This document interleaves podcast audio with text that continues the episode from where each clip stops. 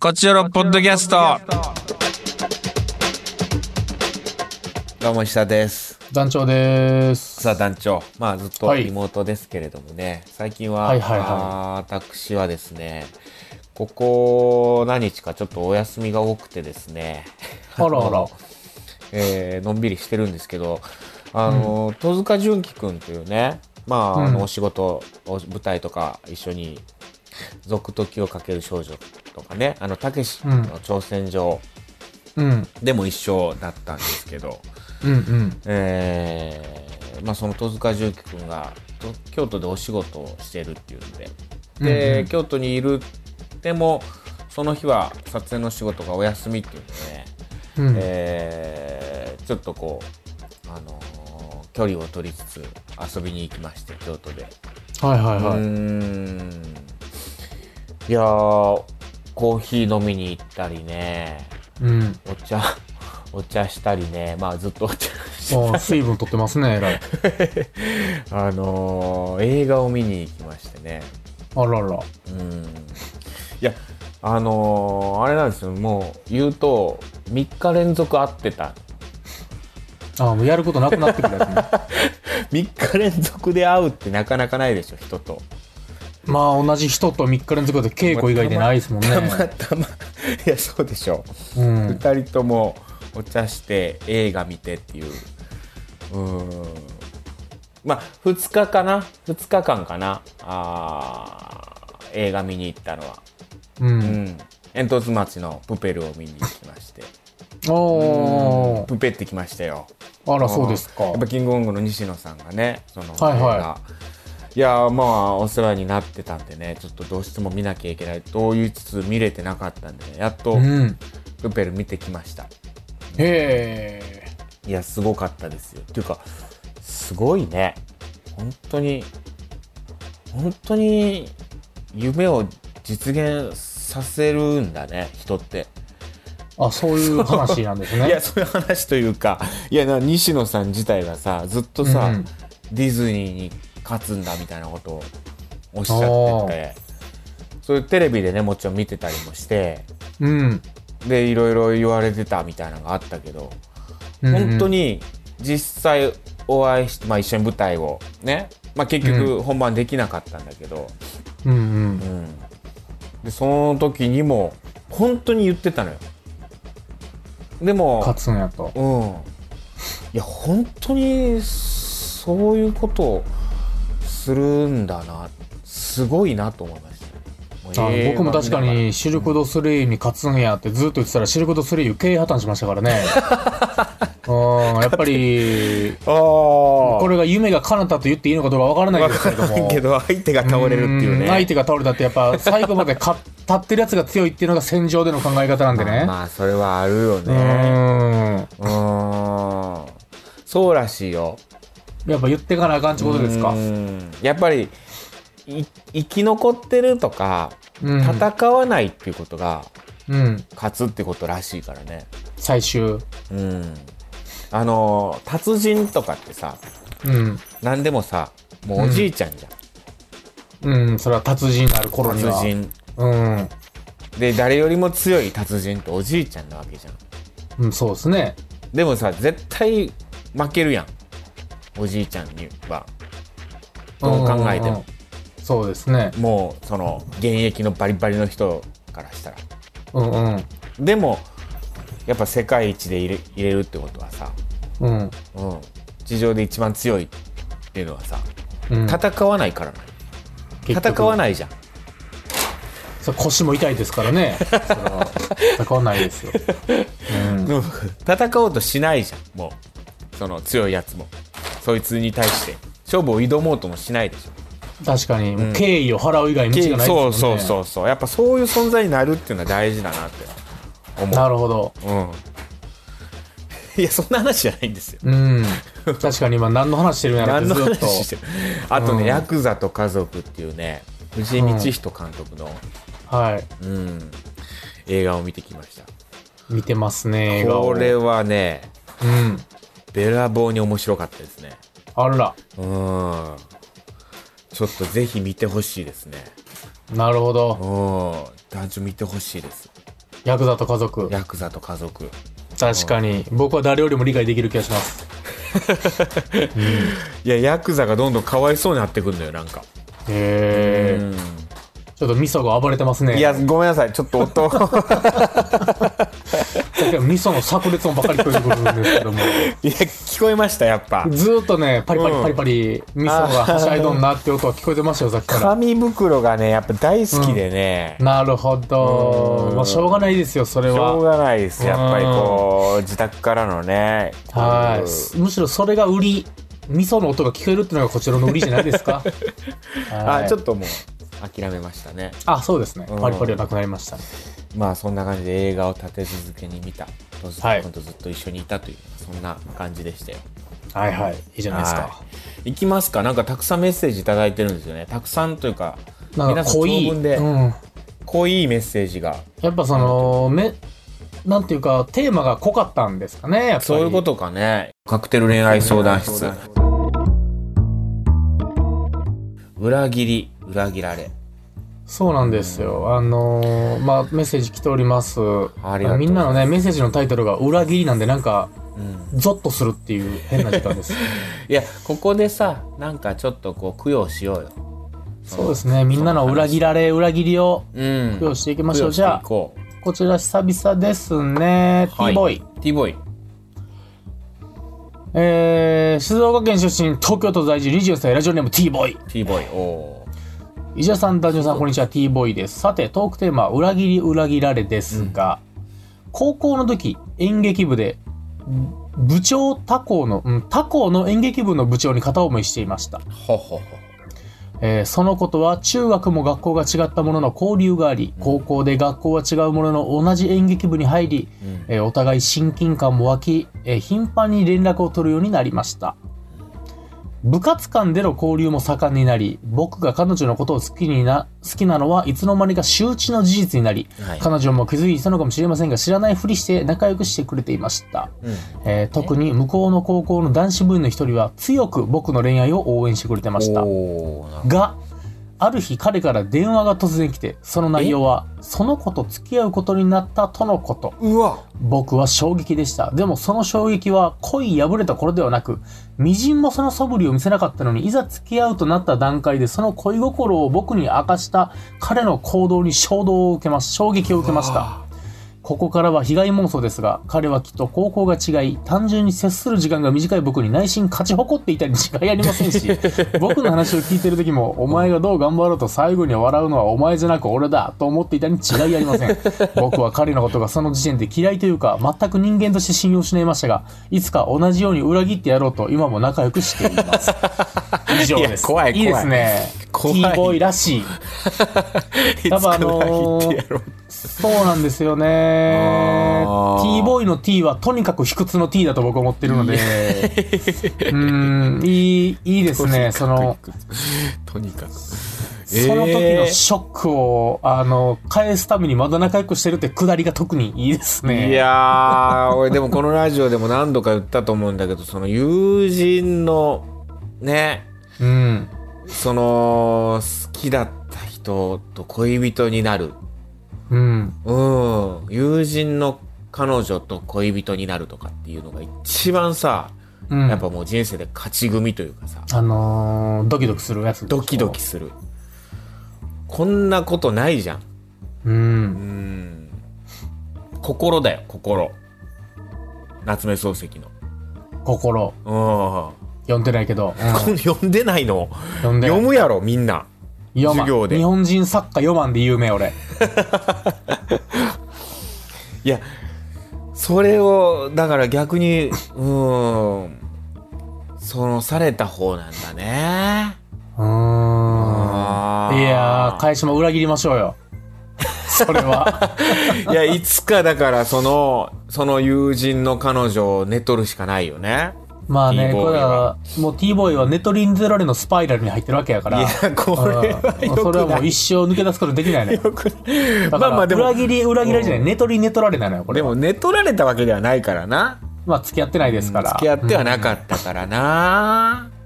いやでもいいじゃんその応援してくれてたっていうねうん。じゃあ応援する応援しようとすることで、その子と密着にこう、触れることになり、うんあの、付き合えるってパターンがやっぱあるんじゃないですか。まあそうねその女の子からしたらさまあ全くねこう眼中になかったわけだよ T ボーイのことはもう言ってしまうとこれ、ううんん。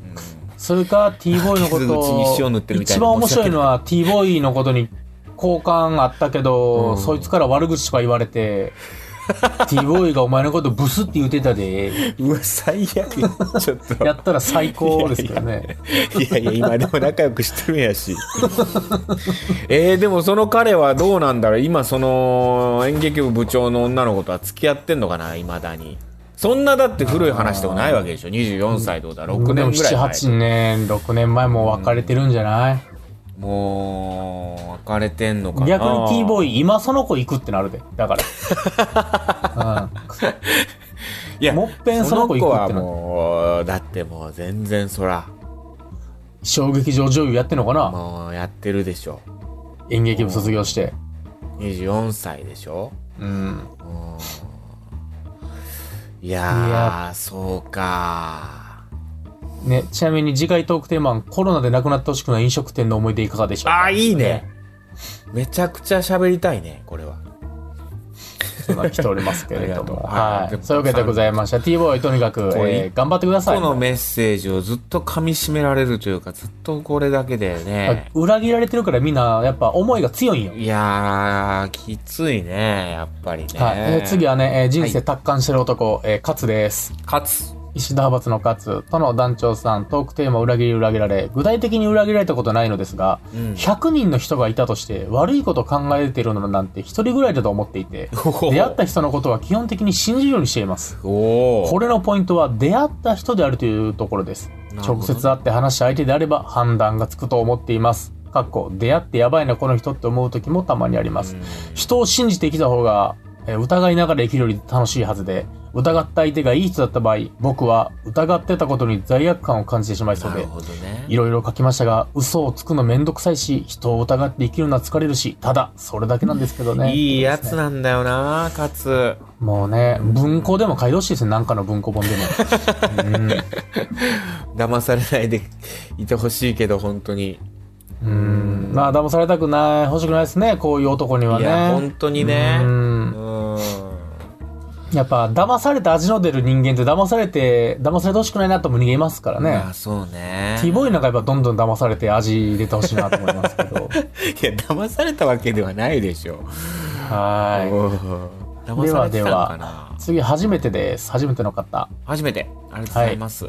えー、石田さん団長さん初めてメール送りますラジオネームケッヘルですケッヘルさんはいトークテーマ、裏切り裏切られ、えー2020年はこんなはずではと期待を裏切ることが多い年でした。ああなるほどね、私は昨年の年明けに夫と現在3歳の息子とアメリカに引っ越しました、ほうほうえー学生時代英語は得意だったので半年もすれば話すことにもなれるだろうと思っていたんですが3月にはコロナウイルス感染拡大による外出制限が始まり全然英語を話すことになれないまま1年が過ぎました大変だ半年経った頃には慣れてるでしょと期待してたのにまた、えー船便で送った荷物のうち2箱が届かずほう卒業アルバムと展覧会の図録がなくなりましたええ図録はステイホーム期間に熟読するつもりだったので本当にがっかりしました展覧系美術系のなんかあれしてるんですかねそれとも趣味のあれかな、うんえーとはいえ大家さんも同じアパートの方も優しい人ばかりですし夫の職場には外国人配偶者向けの英語クラスがあってズームで参加してますまだリアルで会ったことありませんがクラスで友達もできましたこれはいい意味で裏切られましたええーーなるほどね最後にこれはトークテーマと関係ないのですが、えー1月30日が私の誕生日なのでおあらめでとうと言ってもらえるとめっちゃ嬉しいですちなみに34歳になりますおめでとうございますケねえッヘハルッピーバーさスん、デえー、そうですか結構大変でしたねこれん2020年昨年でしょ年明けってことはーもうだから行ってすぐもうコロナ大ブームって本こ当だよとやろねいや大変な中でもね無事ねお誕生日をお迎えすることができて、いや良かったですよそしてこれえアメリカから聞いてくれてるってことねやっぱすごいですね、ポッドキャスティングは。すごいねあうん。嬉しいありがとうございますおアメリカにも電波届いてるんですね。誕生日おめでとうございます本当にね。うん34歳。図録もきっとそのうち届きますよ。いやびっしゃびしこゃのれやつが。そそんなことあんの、 その荷物届かないでそのまま泣き寝入りっていう そのいや、あるんじゃないやっぱ。いやむちゃくちゃだけどうんかい日本ってやっぱすごい国やからさ。すごいなこんなこそのとあり辺えのホスピなタいリテけィど、うんまあもう海外じゃやっぱやるんですよしょうがないのかもはい。まあおめでとうございます。ということで、あり次がとう、ございますヤーミです。うお体お気をつけて頑張ってください英語はい勉強してくださいはい、ヤミ次、ヤーミ。おヤミさんありがとうございます、えー、石田さん、ダルナ、こんにちは。えー、トークテーマ、裏切り裏切られですが、私が新入社員の頃、仕事していて、日常茶飯事に行われていたことを思い出しました。ほう期限までにお願いしていたことが急にできなかったと相手先から言われ、なぜと聞いたら、同じ課の先輩のお願いを聞いたからとあーなかる、ほ隣の課の〇〇さんの仕事が急に入ったからそちらを優先したとかな、るほどやられたと何度思ったことか、新入社員で何の実績もない私はもちろん信頼してもらえるはずもなく、毎日早くベテランさんになりたいと思ったものでした。それでも仕事は続けていくしかなく、とにかくがむしゃらにやりました。それまで本当にのらりくらり気楽に生きていて、新入社員の時初めて世間の厳しさっていうのを知りました。お給料もらうってのは大変なことなんだなぁと。まあ、この経験のおかげで、たくましくなりましたけどね。いやーー素晴らしいうんえー、たくましいなまあいろいろそらなまあなあまあ、裏切り裏切られって言うと厳しいですけど、まあ、優先順位下の方やったってことなんやな。まあそう見られがちになってしまうっていう感じはあるんだろうねいろいろあーだからこれねそう今ねもう、うんだから新入社員じゃなくなったわけでこうなってる今ね先輩とかにないう立場になってるそういう時にね、やっぱりこう、相手新入社員のやつを同じように、えー見下してうん。 あの頼まれて新入社員から頼まれた仕事は後回しにしてそうですよ。うんしっかりね。そ鍛えていくわけですから。う んそういうことだけは本当にうんしていきましょう。しっかりですね。うん、やっぱい。やダメですよ。そういう伝統ってありますからね。 でとう自分がやられたことん。をそう、しっかりやり返すしっかりやり返うん。ダメな野球部の伝統みたいなやつがありますから。うんなくしていこうそれは。そうですね。闇を中心になくしますいか。やなくしていきましょう本当に。闇の時代からなくすっていう風にしていいけたらいいな。うん。そうですね。漫画の主人公みたいな感じですね。そうなってくれたらいいですね。ではでは次、 ダメですよ。ヤドバシ。やだし。えー、石田さん、ダルさん、こんにちは、ヤドバシです。はい今回テーマ、裏切り。はい。したく親しくしていた女性とスケジュールが合わず2ヶ月ほど会えないでいたらほう LINE の返信が来なくなり、うん。さらに2ヶ月ほどすると LINE のタイムラインにウェディングドレス姿の写真がアップされていましたおお返信が来ない時点で振られたなと思っていたのに2ヶ月後にもう一度振られた気分ですー。おーしかし最後のデートの時点で結婚の話は進んでいたと思われそれを隠してあんな親密なデートをするとはこれは結婚相手に対する裏切りですよね文章にしてみると大した話ではありませんでしたすみませんいやいやいやいやこれねなんか確かにこうやってここだけ読むとまあなんちょっとこう仲良かった女性まあ付き合ってもなかったんでしょっていうぐらいの感じに思えるんだけど、この後になかなか長文のねそうなのよあのストーリーが送られてきてあるんですよの実は呪いの呪いのストーリーがねうん、ここちょっとあのー割お愛しま時す間の都合で割愛させていただきますけれども、そうですね確かにさっきの文章だけ言うといやいや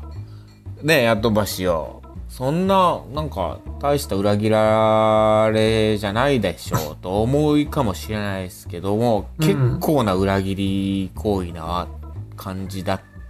感じですねこれ読み解くと。そうですね毎回濃厚接触しかしてないかったってぐらいの感じですからねそう親しくしてた女性っていうのはまあほぼお付き合いしてたような、うんまあ、正式ではないけれどもみたいなうんみたどいなの感じぐらい親しかったかっていうのがちょっとねあの想像せざるを得ない文章だったのでうんちょっと雇ばしのことを知ってる僕としてはなかなか、うん、胸に響くので、まあ、全く読まずにいきますけれどもいやすごいねでもでもそう考えると本当にこれその2ヶ月ほど会えない だどうなんだろうね2ヶ月4ヶ月で結婚に至ったその間にまあずっといろいろ同時進行してたんでしょうーう。んうん。いろんなまあね本当パッとねそういうことってあるからねそうよ。うんあるある。石田さんもだって気づいたらウェディングドレスやっ たから。一緒よパターンは。いや、まあ僕の場合はだいぶあれだけど ね2年ぐらい連絡なかっただけやけ2のね、2のつながりがやっ ぱり、2の方式って、ど方程式が。いやなるほど ねいやー、ーそうやな。試合飛ばし、中華街で紹興酒飲んでこい。紹興酒うん、狂ったみたいにそうね15年もの、高いやつ。うん、高いやつ飲んでください。はいはい、しっかり読ませてもらいました。はいラストですかね。エリリン。はいエリリンさんありがとうございます石田さん、団長さん、こんにちは。えーさこて、んにちはトークテーマの裏切り裏切られですが、いろいろ考えたけど、何が裏切り行為なのかわからなくなりました。ほと言いつつ、えー以前付き合ってた元彼の話です。うほ SNS で知り合って交流していくうちに家が近所といういうことになり会うことにうなるほど、何回か会ううちにお付き合いすることになったんですがどうも彼の言動がおかしいんですうん、付き合って何ヶ月が経った頃、えー私は実家に帰省して USJ に行ったので彼にマグカップをお土産として買ってきましたほマグカップは私とお揃いで明日帰るからその足でお土産持っていくねペアカップだよと連絡したら彼も実家の北海道に帰省してるらしくお土産があるとのことう、うん期待して彼の家に行ったらお土産として伝えたのは焼きそばバゴーン でした確かに北海道土産としても有名ですが彼女にそれ渡しますそれも1個だけこっちはマグパカップなのにええやんけ別にまあまあまあ、うんもちろん値段の話じゃないですが何か裏切られた気持ちになりまし たあええやねん何でもええやんかそんな、まあまあわからんでもないもううんまあねまあ、そのそのいや後わかる彼に LINE をしてもなかなか既読つかずたまに返事返ってきてもあらそっけない感じでさらに突然引っ越しましたとの連絡が勤務先が転勤したので今の家からだと早晩の時に間に合わなくなるとの理由でしたが引っ越したという場所は大して職場に近いわけでもなく以前と10分変わるが変わらないかの距離でした不審に思った友達がいろいろ手を尽くして調べた結果怪しいネズミ講のようなことをしているらしいと判明、彼のものと思われる SNS も発見し、えーそこは怪しいビジネスの正体を促す書き込みがありました ちょっということでございますなかなかすごいねうんなんか若干詐欺師みたいな人と付き合ってしまったってことね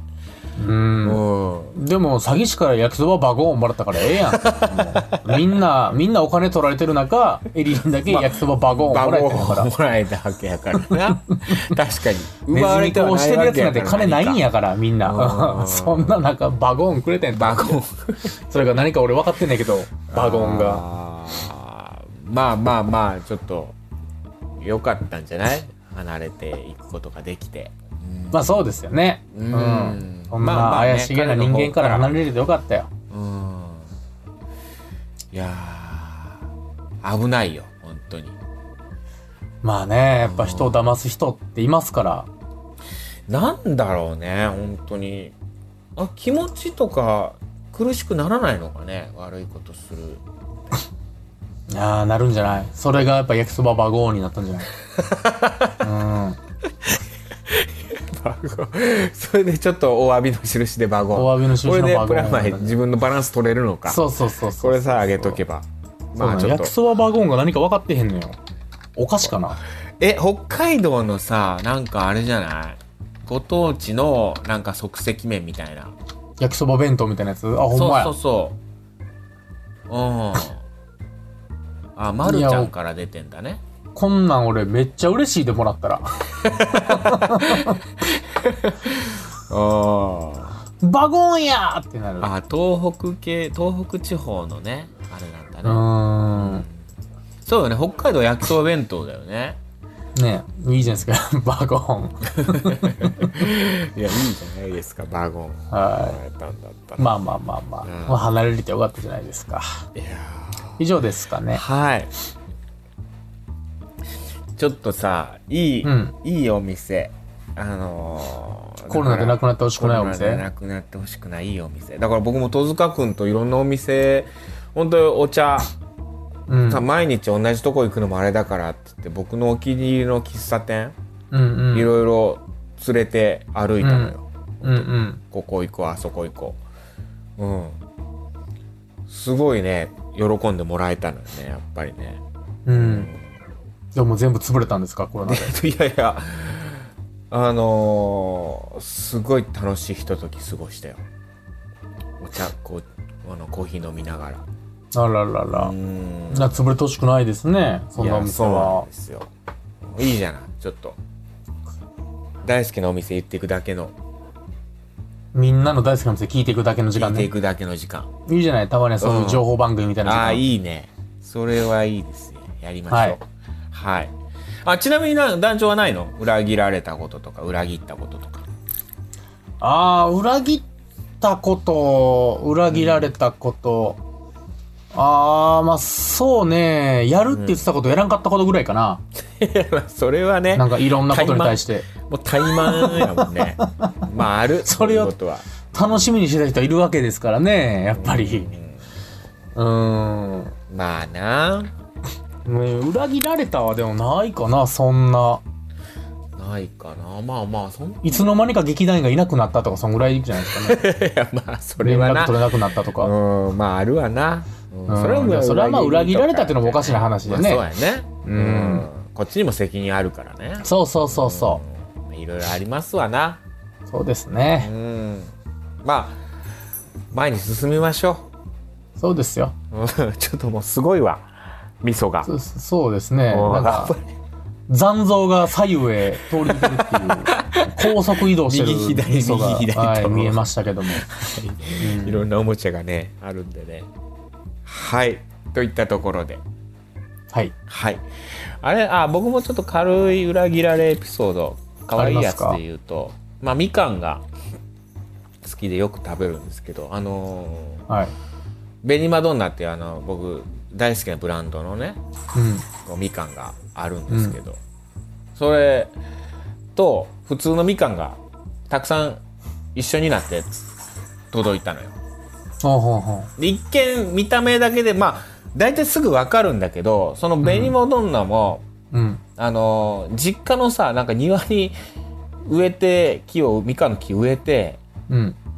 んで育った紅マドンナって自家製紅はどんなの自家製ののべにマドンナなのようん。だから見た目そんな綺麗じゃないのよねうん。で小ぶりでちっちゃいしうんで普通のみかんとそんな違わないのよ